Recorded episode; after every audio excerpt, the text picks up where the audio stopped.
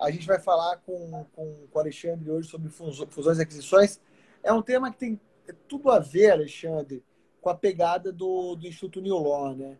A gente tem essa pegada muito multidisciplinar, a gente não acredita num direito uh, fechado num casulo com, com ele mesmo, sem os inputs da economia, de outras ciências uh, comportamentais, de outras ciências de maneira geral. No fim, a gente não acredita em nenhum direito uh, que não esteja comprometido com a elevação do bem-estar social. E a primeira pergunta que eu queria te fazer, antes da gente abordar especificamente é, fusões e aquisições é, é, a seguinte: você, como, como superintendente é, é geral do CAD, como que você enxerga o, o, o direito uh, na sua função? Quer dizer, que tipo de direito que te serve melhor para trabalhar com aquilo que você trabalha? Fala um pouquinho assim do, do, do dia a dia uh, e do, do, do tipo de visão de direito que você aplica.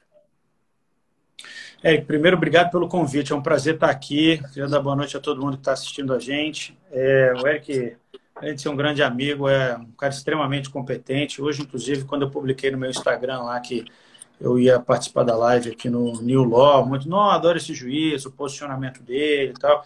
Ele foi presidente da BDE. É um, assim, quando a gente está falando de direito, é, ainda mais porque eu, fui, eu sou formado em economia antes do curso de direito, então, quando eu entrei no curso de Direito, eu fui um daqueles caras que deu muito trabalho com meus professores, né? Porque é, eu não conseguia me enquadrar naquela caixinha do direito, achando que as coisas se resolviam ali mesmo, né?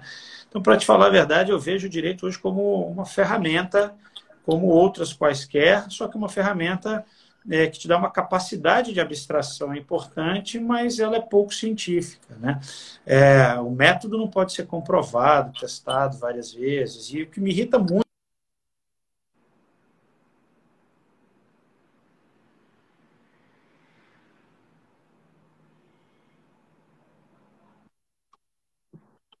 eu digo, voltei. Eu digo isso porque fulano disse que é assim. Tá, mas e, e, aí? Me mostra qual é o modelo que o fulano fez e onde que ele chegou como é que ele comprova isso. Então essa era sempre minha briga. Não, mas fulano já disse. Eu falei, não, mas pelo amor de Deus. Eu não quero saber do fulano. Não vem com esse discurso de autoridade para mim. Eu quero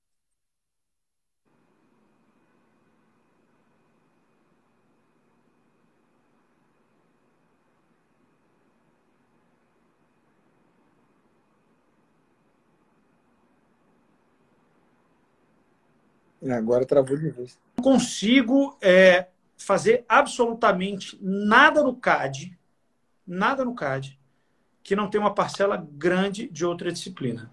Seja ela a psicologia, seja ela a economia, especialmente a economia. E aí, não interessa se é em casos de conduta, que isso seria uma, uma, uma questão maior do direito, ou casos de fusão e aquisição e de conduta unilateral, que tem uma característica mais econômica. Então, seja o que for o que a gente faz do CAD, a gente tem uma necessidade de se valer dos instrumentos. Até quando você está processando alguém por cartel, até. Porque quando eu vou, desde fazer a dosimetria, ou até mesmo saber se aquela pena que eu estou aplicando é dissuasória ou não, ou até se minha decisão vai ter, eu preciso ter uma noção de poder, a partir daquela minha decisão, ter...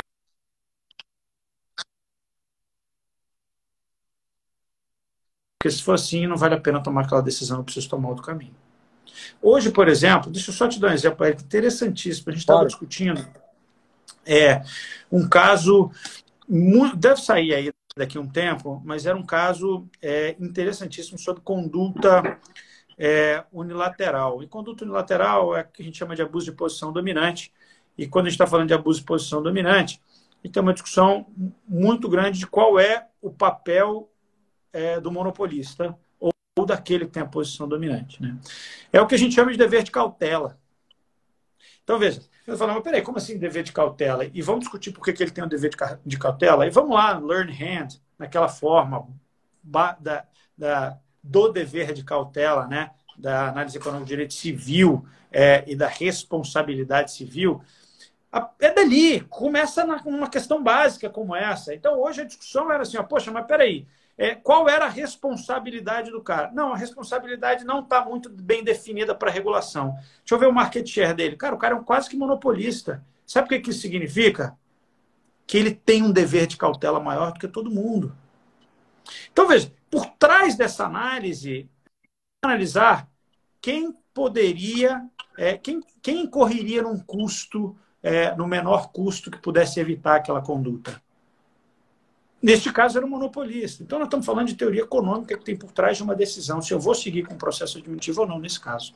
Ale, é, o, o, nosso tema de hoje, né, fusão e aquisição, você já explicou um pouquinho, deu um exemplo prático aí bem interessante de como que, que, que o enfoque multidisciplinar é importante no seu trabalho. E eu quero estender isso para dizer o seguinte: é importante em qualquer área de, de aplicação do direito. Né? Se o direito se pretende a regular comportamento, ele não pode abrir mão das ciências é, comportamentais. Mas eu fiquei com uma dúvida, ainda no, no, nada muito técnico, mas uma dúvida, mesmo uma curiosidade. É, os advogados que militam no CAD, os caras têm essa visão, quer dizer, é, eles, os argumentos que você analisa, arrazoados, eles são arrazoados dessa forma multidisciplinar?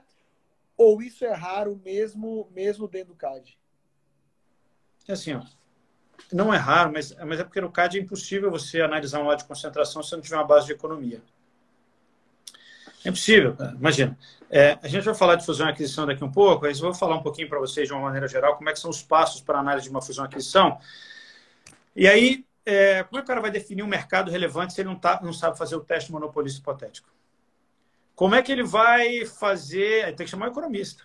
Como é que ele vai fazer uma análise de concentração se ele não sabe nem o que é um HHI? Como é que ele vai fazer uma análise de entrada ou não de uma empresa ou de rivalidade se não sabe calcular, por exemplo, é, sei lá, a, a, capacidade ociosa de uma empresa? É, essas coisas que são meio óbvias, assim, para, poxa, peraí, o cara tem que saber.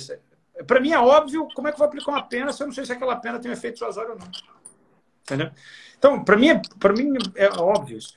Então, a maioria dos advogados do direito antitruste tem sim uma visão multidisciplinar, pelo menos, na, pelo menos a, a questão econômica. Uns mais juristas é, e outros com uma característica mais econômica. Mas o que acontece é que quando você tem um ato de concentração importante, em regra, você tem uma assessoria econômica forte. Então, o que a gente está acostumado a ver são excelentes advogados, com uma excelente retórica e, inclusive, com uma multidisciplinariedade. Isso no CAD.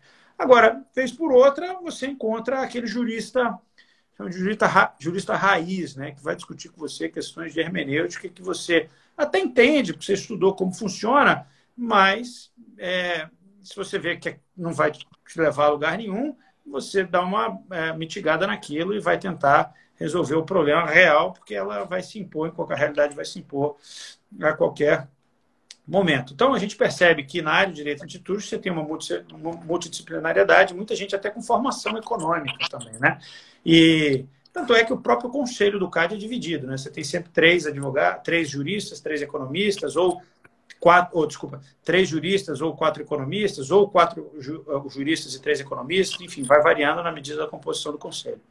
Exato, exato, bacana. É exatamente essa visão que a gente está passando para os nossos alunos aqui no New Law, né?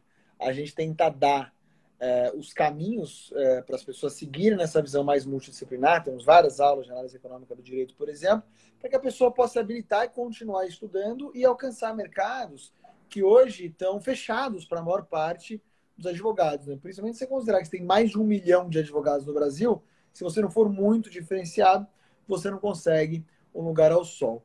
Bom, é, entrando aqui um pouco no, no, nosso tema, né? Fusões e aquisições, quer dizer, isso é, é o seu dia a dia.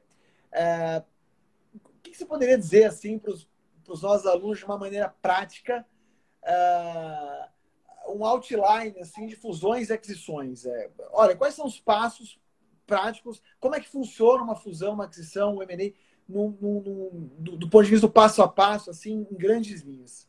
Tá. Bom, vamos lá.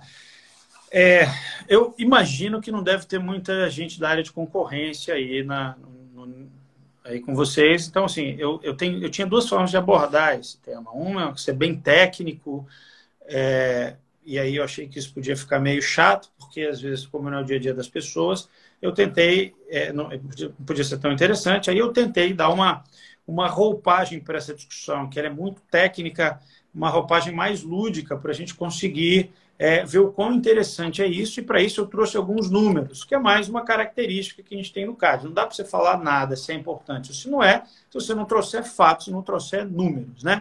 Então, por exemplo, nos últimos dois, eu estou no CAD, vou, na hora que eu completar meu último mandato, vou fazer sete anos no CAD. Né? Eu entrei no CAD em 2015, tô no meu, fui conselheiro do CAD, agora estou no meu segundo mandato como superintendente. Nos últimos dois anos como, como superintendente, só para você ver o tamanho desses números, eu analisei 1.700 mercados relevantes distintos. Caramba. 1.700 mercados. A gente faz mais ou menos 450 atos de concentração, que é fusão e aquisição, né, no sentido. Ato de concentração é o, é o nome amplo, né, de fusão e aquisição. É, e aí, ato de concentração é fusão e aquisição, joint venture, contrato associativo, é, consórcio, isso aí. Isso está lá no artigo 90 da Lei de Defesa da Concorrência. Então foram 450 por ano, é, mais uns 350 processos de conduta. A gente fez mais ou menos umas 11, 12 leniências, contando com TCC, isso aí no último ano, tá? Contando TCC, que é também uma forma de leniência, mas você faz com o segundo e terceiro, que muda a estrutura de incentivo, que é outra discussão belíssima para você tratar no, pelo enfoque econômico, né? Teoria dos jogos, é, o, o, que representa isso dentro do acordo de leniência, como você faz esse tipo de negociação, né? como é que você ativa o sistema 1 do cérebro do cara, é, técnicas, né? técnicas de negociação de interrogatório, tudo, tudo, tem, gente, quase nada de direito, tudo é economia. Vocês me desculpem, mas é isso. Por trás você vai ter economia comportamental, você vai ter microeconomia, estrutura de incentivos, você vai ter uma série de coisas que antes de você tentar fundamentar alguma coisa em direito, você tem que ter essa base até para você poder tomar uma decisão lá na hora e a decisão muitas vezes é feita de maneira muito rápida, então não dá para você deixar para o dia seguinte, né? você tem que tomar uma, uma decisão naquele momento. Então, é, os números são enormes, são, são, são gigantescos, né? É, a, o valor de. Imagine só, a gente, a gente faz. Hoje, por exemplo, eu aprovei acho que quatro ou cinco atos de concentração só no dia de hoje. Você, por exemplo, quando você vai falar de, de fusão e aquisição, você pensa, tá, mas qual seria o valor dessas fusões? O que representa de fusão e aquisição em termos de valor por mês que o CAD analisa? Cara, o número é absurdo. Uma casa de 80 bilhões de reais por mês. Isso dá um tri no ano. Isso é a reforma da Previdência por anos e anos e anos.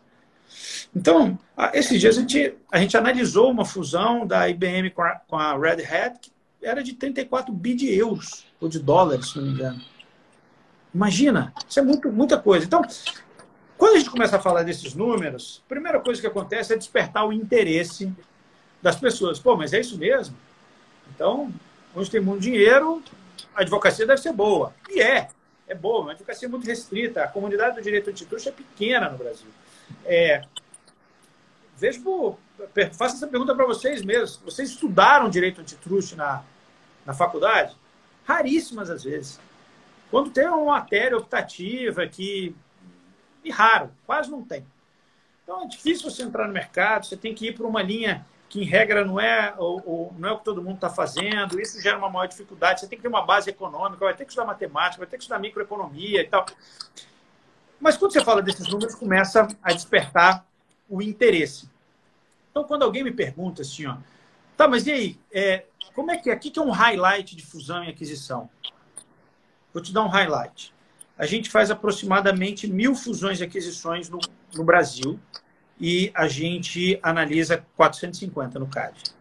Tá? Por que você não analisa o resto? Porque não entra no nosso critério de notificação, eu vou falar isso depois. É, Estados Unidos faz quanto? Na faixa de 12 mil, 13 mil. Olha o tamanho desse mercado. É extremamente tamanho do mercado. Hein? Tamanho desse mercado. Um país que nem o nosso.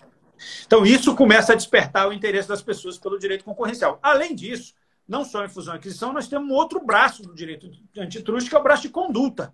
Que são as condutas colusivas e as condutas é, unilaterais, por abuso de posição dominante, que é um negócio absurdo. É, o, o braço a, É, a, a, a, posição dominante, imagina, cartel a gente até tem uma noção do que, que É muito, é mais fácil você descobrir um cartel do que uma conduta unilateral, porque não, cartel é ilícito per se, não regra da razão. Depois, se quiser, eu posso explicar isso melhor. Mas, por exemplo, o cara assina um contrato de exclusividade. Isso é ou não é um ilícito concorrencial? Depende. Depende do quê? Da posição do cara no mercado, se tem uma posição dominante ou não, e depende dos efeitos líquidos no final do dia.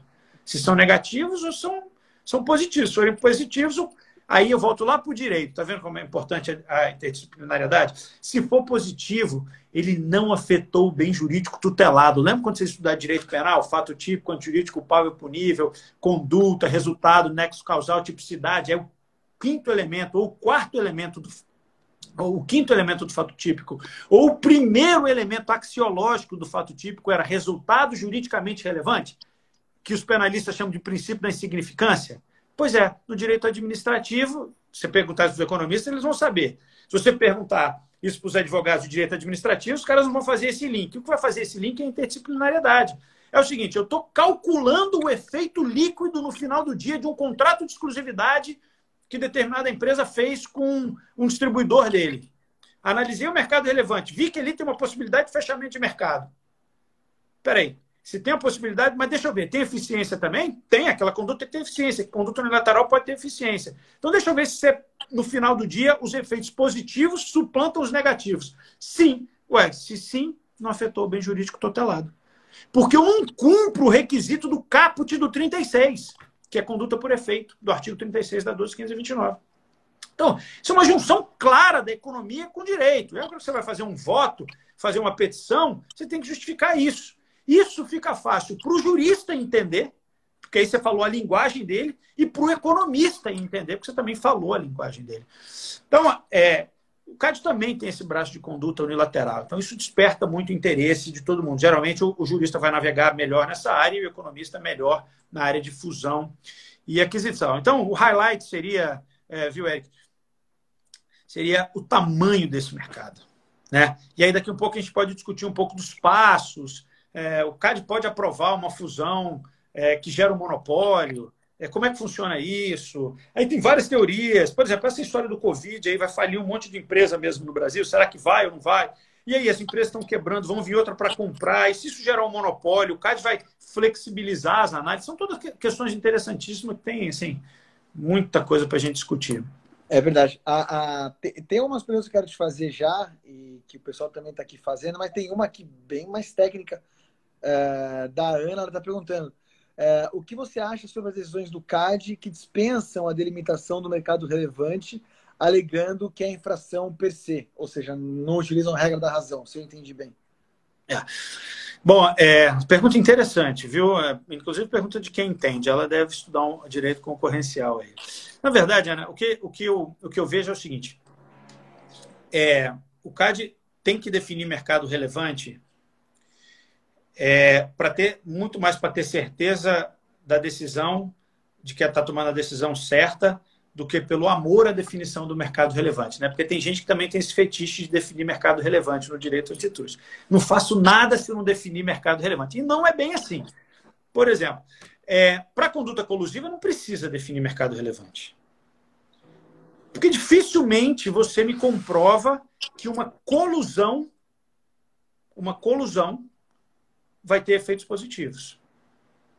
Então, eu não entro na análise antitruste específica de efeitos. E o primeiro passo para fazer essa análise é definir o mercado relevante. Como na de conduta unilateral eu faço isso, aí é muito mais importante a própria definição do mercado relevante. Porque depois, como é uma conduta. Voltei. Uma ligação aqui, inclusive da NET. Está me ligando o dia inteiro para me oferecer uma super proposta. É problema de consumidor, não de antitruste. então, veja, veja que interessante. Se eu estou falando de conduto lateral, que tem como base abuso de posição dominante, eu tenho que saber aonde que é o abuso de posição dominante. Primeiro, aonde que é a posição dominante, em um mercado relevante determinado. Aí eu preciso definir o mercado relevante. Mas nem sempre também eu preciso ter a delimitação exata do mercado relevante, o que também é muito difícil. Né? É muito difícil. É, porque às vezes você tem, uma, é, você tem uma definição muito qualitativa, você não consegue mergulhar mesmo, porque você não tem os dados necessários para fazer análise de um teste de monopolista hipotético e tal. Você não consegue aplicar o que a gente chama de SNP, né, que é um Small Non-Transitory But Significant Increase in Price, que geralmente é de 5% ou 10% para saber e definir aquele mercado relevante. Então, você não consegue definir isso muito bem, você faz umas análises qualitativas, você se baseia muito também na jurisprudência, né? E você tem uma análise de custo-benefício ali, qual é a vantagem que você tem de definir efetivamente o mercado relevante de maneira muito específica para poder é, chegar num determinado resultado, sendo que aquele resultado você poderia chegar de uma maneira menos dolorosa, né? Então, não tem todo esse feitiço, sabe, Ana? Mas é importante definir mercado relevante, principalmente em conduta lateral, e aí, por conta de uma presunção dos ilícitos per se ou ilícito por objeto, como você quiser chamar, existe uma diferença técnica entre eles, não vale a pena a gente entrar aqui, mas é, existe é, é, essa diferença e no ilícito per se no ilícito antitruste, como existe uma presunção de ilegalidade que está na natureza do, do, é, do, próprio, da própria conduta, o prejuízo, então você não precisa definir mercado relevante, que já foi lá para o quinto passo da análise praticamente, entendeu? Já está presumindo o prejuízo. Legal.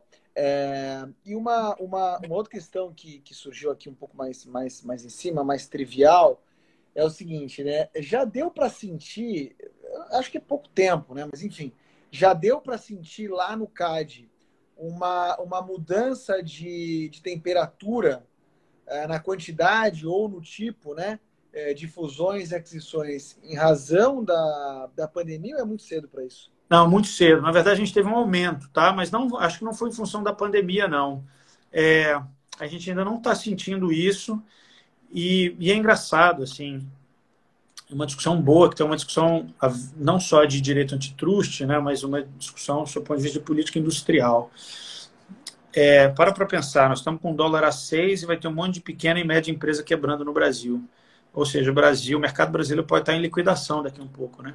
Exato. E aí, será que é interessante para a própria economia brasileira permitir que essas aquisições sejam feitas, sejam feitas por multinacionais ou por empresas estrangeiras, pelos chineses, enfim, tem uma discussão de soberania, tem uma discussão interessante de concorrência e tem uma discussão de política industrial. Aí nós vamos escolher alguns setores que pode fazer ou não, alguns que a gente vai eleger como sendo é, essencial para o país e tal. Então, essa discussão é, é, é importantíssima. No CAD, como é o objeto do CAD é concorrência estrito senso, isso não nos interessa. Direito do trabalho não interessa. Direito tributário não interessa. Ah, estou comprando a empresa A e vou mandar 10 mil pessoas embora. O problema não é meu. Não tem nada a ver com isso. CAD não tem nada a ver com isso. E, inclusive, pode ser bom. Você vem com esse discurso que vai mandar 10 mil pessoas embora porque está comprando a empresa A. Você vai. Opa, você está me mostrando que você vai ter uma redução de custo. Portanto, você pode, inclusive, passar essa margem para o consumidor, porque você vai jogar seu preço para baixo para ganhar a preferência dele. Aí todos os preços vão para baixo.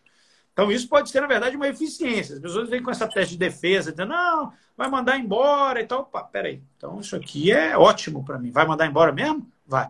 Então, aí tem uma discussão sobre direito tributário, é, tem uma discussão importante se devedor quanto mais é ou não é, faz parte do direito antitruste, questão de privacidade de dados, na qualidade do serviço, todas essas discussões são paralelas ao direito antitruste, a gente costuma ficar numa análise muito ortodoxa, né, no mainstream do direito concorrencial, sem abrir essa caixa de Pandora aí, porque aí se eu aceito o direito do trabalho, o cara que não tira uma licença, por isso tem uma vantagem, licença ambiental, por isso tem uma vantagem competitiva em relação a outra empresa, aí vira um problema do CAD, a gente vai virar uma super instituição, não é a intenção, e o CAD é o que é hoje, porque sempre analisou as coisas de uma maneira muito séria. E esse é um tema.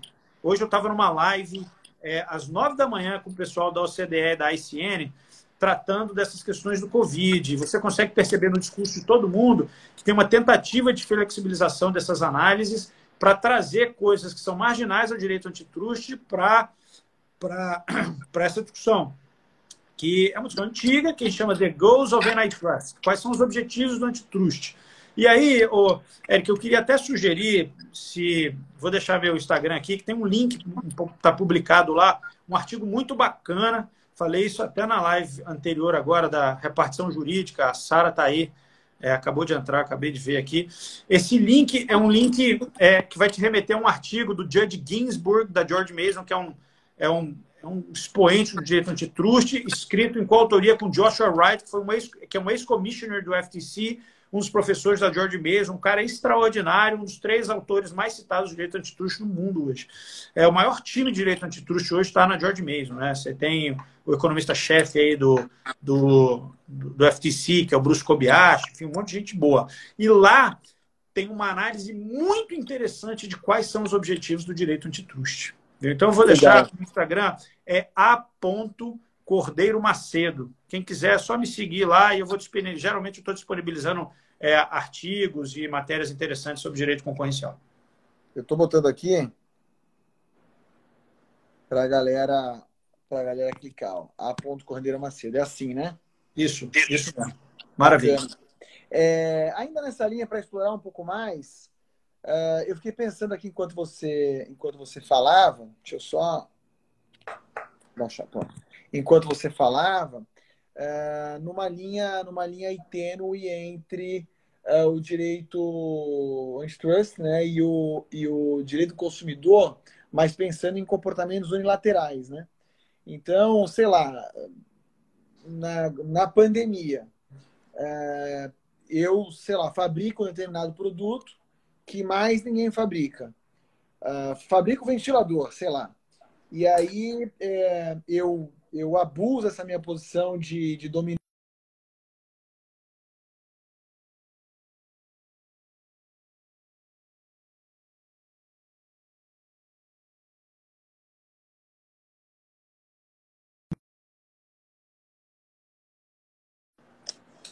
Voltou. Voltou. Maravilha. Voltou. Você ouviu até que parte? Ouvi que é da parte do preço abusivo. O cara, o cara é, é, ele, ele é um produtor de ventilador e aí Isso. ele começa a abusar da posição dominante. Exatamente. Isso é um problema da Secretaria de Defesa do Consumidor ou pode também ser um problema do CAD? É, ele, então, esse é um tema espinhosíssimo, assim, sabe? É, especialmente para quem vem da área econômica. Você vai falar de abuso é, de abuso de, de, de, preço abusivo e tal, é um negócio é, difícil de pisar, mas eu geralmente costumo encarar esse, esse, esse tema de uma maneira técnica para não ter problema. Então, veja. Primeira coisa é o seguinte: fixar preço, tabelar preço, price cap, isso é um absurdo. Isso é um absurdo. Absurdo completamente. Veja, as nossas experiências de fixação de preço e qualquer experiência no mundo, essas experiências nunca deram certo. Lembra dos fiscais da Sunab e tal? O que vai acontecer quando você fixa preço? Você fixou o preço do respirador, você não sabe a estrutura de custo da empresa, você não sabe se está alto, se está baixo, você tem um a empresa pode ter um desincentivo para produzir, você não sabe qual é o custo marginal dela, você não sabe o que, que aumentou para ela poder aumentar aquele preço, então não deve se proibir o aumento. Ah, mas e se foi abusivo? Bom, o conceito de abusividade é diferente. O que deve se fazer, e aí, em situação normal, por exemplo, de mercado, em uma economia livre, em uma situação de concorrência, não se mexe nisso. Agora, quando você tem um estado de exceção, que é o que a gente está vivendo, quando você tem um estado de pandemia, em que você tem um lockdown, as pessoas não podem sair de casa, você tem um problema de logística, você tem 95% dos aviões no solo, você está com as fronteiras fechadas. Aí, evidentemente, não dá para a economia de mercado tomar conta disso. Você tem um problema que não é de economia de mercado. Você está vivendo um momento de exceção único. Aí é necessário o Estado intervir. Seja em criar condições para que outros produtores produzam aquele produto, ou até mesmo é, o próprio Estado ser um agente econômico principal ali. No sentido de dele produzir, Exato. ou se ele não produzir, ele até incentivar, dar dinheiro, mandar produzir de uma maneira econômica, adequada. Né? Criar né? competitividade de maneira. Criar competitividade. Agora, tabelar nunca. Mas veja, é, o conceito de abusividade é um conceito juridicamente indeterminado. Beleza? O que é abusividade? Aumentar em 20%, como diz a lei de economia popular lá? 20% de aumento é abusivo? 30% é abusivo? 100% é abusivo? Em que tempo? E com que condições? Eu, eu não sei dizer. Agora, Esse eu não sei dizer, porque eu estou numa zona cinzenta. Agora, 5 mil por cento de abuso, de, de aumento de preço, da noite para o dia, sem ter absolutamente nada que justifique, em um momento de pandemia em que você não está numa economia de mercado, nós estamos só pesando valores, é diferente. Aí, como os, esses exemplos extremos são importantes para você identificar a possibilidade, é, às vezes não acontece, mas é bom você identificar a possibilidade, aí sim dá para você fazer uma análise. Agora, para eu fazer essa análise, eu tenho que analisar o histórico. Eu abri um caso de abusividade lá no CAD, a gente notificou mais de 100 empresas. Eu pedia as notas fiscais e estrutura também de custo, eu preciso entender. Então, vou te dar um exemplo. Eu tinha é, máscara, empresa que vendia máscara, com, é, teve um aumento de quase mil por cento na máscara cirúrgica. Ela me apresenta uma defesa dizendo que comprava a máscara a 4 dólares. No outro dia ela foi fazer o pedido, a máscara estava a 120 dólares. A importação da máscara. Sabe de onde ela importa? Da China. Sabe de que região? Wuhan. As máscaras cirúrgicas vêm da região ali de não é da cidade específica, mas daquela região. É lógico que não vai ter máscara no mundo inteiro. Existe uma competição entre países para essas máscaras. Você não está vivendo uma economia de mercado. É claro. diferente. Quando ele chega e apresenta isso, eu falo, não, realmente está justificado. Então, a análise de preço abusivo não pode ser essa análise, como inclusive alguns estados têm feito no sentido de tabelar preço de alguns produtos. Colocar é tudo price né? Tudo a posteriori, você não tabela antes. Não é isso. É, é, o seguinte, e sabe que isso funciona, inclusive, como economia comportamental, de uma maneira muito interessante? É o seguinte, o caso está aberto. O CAD já condenou o preço abusivo? Nunca. A gente também nunca teve uma pandemia. Se for para condenar, vai se condenar? Não tenho dúvida, mas a gente vai ter que mostrar a abusividade. Tá? E mostrar a abusividade não é uma coisa simples, é uma coisa difícil de se fazer. Agora, imagina é, os incentivos que essas empresas têm para poder aumentar abusivamente os lucros. Às vezes não é alto, porque existe uma, uma, uma questão de risco moral muito grande. A própria divulgação Sim. e os processos abertos contra essas empresas que mostram que em um momento de crise, em um momento de comoção social, elas estão é, aumentando os preços de maneira abusiva e aumentando seus lucros, isso pode ser um problema muito sério para a própria empresa. Então, a abertura Sim. desses processos com uma análise séria gera esse problema, essa questão de economia comportamental, aumentando o enforcement e fazendo com que elas, evidentemente, não, não ajam dessa maneira ou se forem assim agir, tenham justificativa para isso. Legal. É, a, a, Ju, a Júlia faz uma pergunta que acho que tem muito a ver também com o nosso escopo aqui do, do New Law, né? Quais são os principais desafios que o CAD vem enfrentando é, em relação à economia digital? É, o que, que, você tem encontrado lá é, que tem a ver com empresas de internet ou, ou apps, enfim? Tudo, tudo, Eric. Tudo. Tudo, né? Tudo. Aqui, ó, essa live, por exemplo. Entendeu? tudo. Uhum. É, e é, olha, olha como é interessante. Tem uma, uma notícia do Zoom, por exemplo. O Zoom, a empresa não valia quase nada, na pandemia foi para 4,8 bi de dólares. É, e economia digital é isso. Economia digital, por exemplo, olha que interessante. A gente tem uma análise que é o terceiro passo que a gente faz da análise do ato de concentração, de fusão e aquisição, que é a análise de probabilidade de exercício de poder de mercado. Tá? Então, é, esse exemplo é claro que você vai, vai, vai saber como é que a economia digital tem afetado toda a estrutura nossa de análise, as nossas ferramentas têm mudado e tal. Então, olha só, quando você vai fazer uma fusão e aquisição, o cara faz uma notificação no CAD, a primeira coisa que você faz é definir o mercado relevante, a segunda coisa que você faz é definir é, a posição dessa empresa, né, se ela tem posição dominante ou não, ou seja, fazer análise de concentração, e aí você faz pelo teste HHI ou C4. O terceiro passo definido o mercado relevante, viu que a empresa tem concentração, tem uma alta concentração e as duas juntas podem exercer o poder de mercado, a gente vai analisar qual é a probabilidade dela efetivamente exercer esse poder de mercado. Se a gente ainda disser que não tem possibilidade, quer dizer que nós vamos reprovar a operação? Não. A gente vai para o quarto e para o quinto pra, passo. O quarto passo é análise de poder de compra e o quinto passo é eficiência. Mesmo ela aumentando a concentração, chegando ao market share alto, eu preciso saber se as eficiências que aquela fusão e aquisição vai gerar de sinergia, economia de escala, economia de escopo, é, ela pode suplantar os possíveis prejuízos que é essa probabilidade de exercício de poder de mercado. Beleza. E aí, quando eu estou fazendo esse terceiro passo dessa análise, que é a probabilidade de exercício de poder de mercado, eu vejo lá, poxa, as duas empresas estão se juntando e vão ficar com 55% de market share. Mas tem rivalidade? Eu tenho outras empresas com 45%, dividido aí, sei lá, uma com 10, uma com 15, é, sei lá, mais outra com, com 20 que pode rivalizar com essa de 45? Deixa eu analisar a elasticidade desse bem. É, tem barreira à entrada? Aí esse elemento é onde eu queria chegar. Porque, poxa, imagina a situação. O que a gente está dizendo é ela vai controlar as condições de mercado, né? ela vai abusar do poder de mercado dela a partir daquela operação. Então, com 55%, ela vai ditar qual é o preço. Então, se ela aumenta o preço, que supostamente prejudicaria o consumidor, será que nós vamos ter novos entrantes? porque maior preço, maior oferta, né? até ela voltar para o ponto de equilíbrio, não é isso? Então, nós vamos ter mais ofertantes? Se não tiver barreiras à entrada, sim. Aí eu não tenho problema, eu mitigo a possibilidade de exercício de poder de mercado, beleza? Isso numa economia tradicional. A gente considera a entrada, a análise de, de, de barreiras à entrada, se ela é, é possível, tempestiva e suficiente.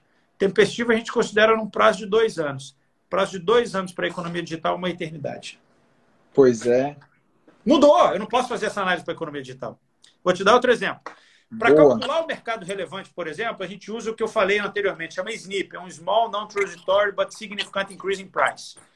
Isso aí é um, é um aumento que eu dou num preço dentro do teste do monopolista hipotético para saber se aquele mercado é aquele mercado sob a dimensão produto ou região geográfica. Exemplo, uma empresa de banana prata comprando uma empresa de banana maçã. Qual é o mercado relevante de uma empresa de banana? É só banana? Se eu aumentar o preço em um SNP, que é Small, Non-Transitory, But Significant Increase in Price, em 5%, que é a média, no preço daquelas duas bananas, imaginando que esse cara é um monopolista hipotético, e aí, de repente, ele perde lucratividade. Quer dizer o quê? Que eu aumentei em 5%, as pessoas estão deixando de comer banana. Estão comendo o quê? Maçã. Opa, estão comendo maçã? Então eu acho que maçã faz parte desse mercado de banana. Eu trago para dentro dessa cesta. Isso que eu estou te dizendo é o que a gente chama de teste monopolista hipotético. É a menor cesta de produto ou a menor região geográfica em que eu posso utilizar um SNP sem que o monopolista hipotético perca lucratividade. Quando eu consigo aumentar nessa cesta, que agora é banana e maçã, e ele mantém a lucratividade, ou seja, ninguém vai comer outra coisa, é porque o mercado relevante, sob o ponto de vista produto, é banana e maçã. Está definido. Agora, como é que eu faço essa análise em economia digital quando não tem preço? Esse teste eu não posso usar mais. É verdade. E por aí tem várias outras coisas. Então, diversas ferramentas a gente não pode utilizar. Alguns testes de screening não dá para a gente utilizar, tem que fazer uma adaptação. É, a, gente tem, a gente tem uma questão, uma discussão de, de, de, de eficiência, por exemplo, que é aquele feedback loop, quando você entra na massa crítica, é, e essas empresas de economia digital, quando entram numa massa é, crítica, the winner takes all, entendeu? Então, é, o, e faz sentido mesmo, é eficiente, né? Por exemplo, por que, que ninguém usa Telegram e usa WhatsApp? Porque está todo mundo no WhatsApp. Eu vou conversar no Telegram com ninguém? Não tem ninguém lá. Então, faz sentido você ter mais de uma rede social mesmo para esse tipo de coisa? Ou é da própria característica do mercado digital?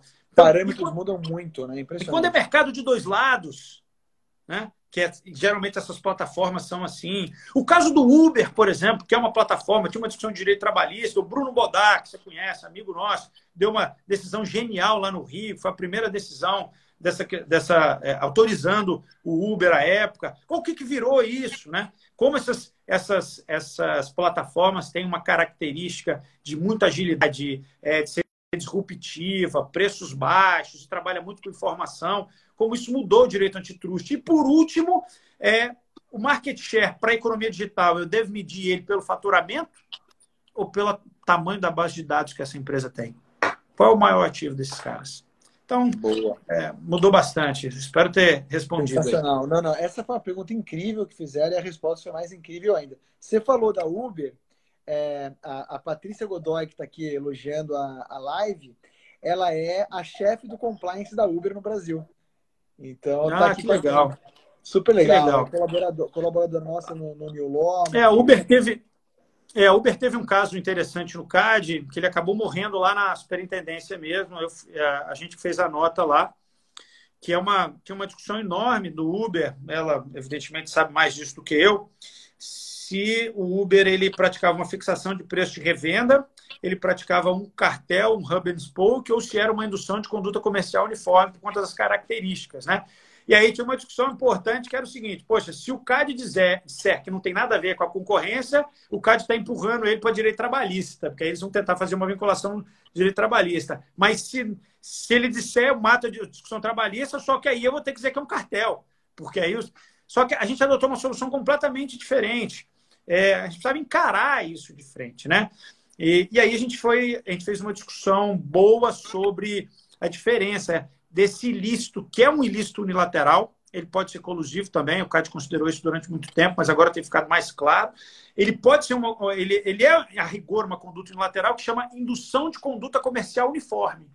Então a gente diz na nota que o Uber ele, ele faz uma indução de conduta comercial uniforme. Mas como eu disse para vocês antes, isso é analisado pela regra da razão, é análise de efeitos e não per se como são as condutas colusivas.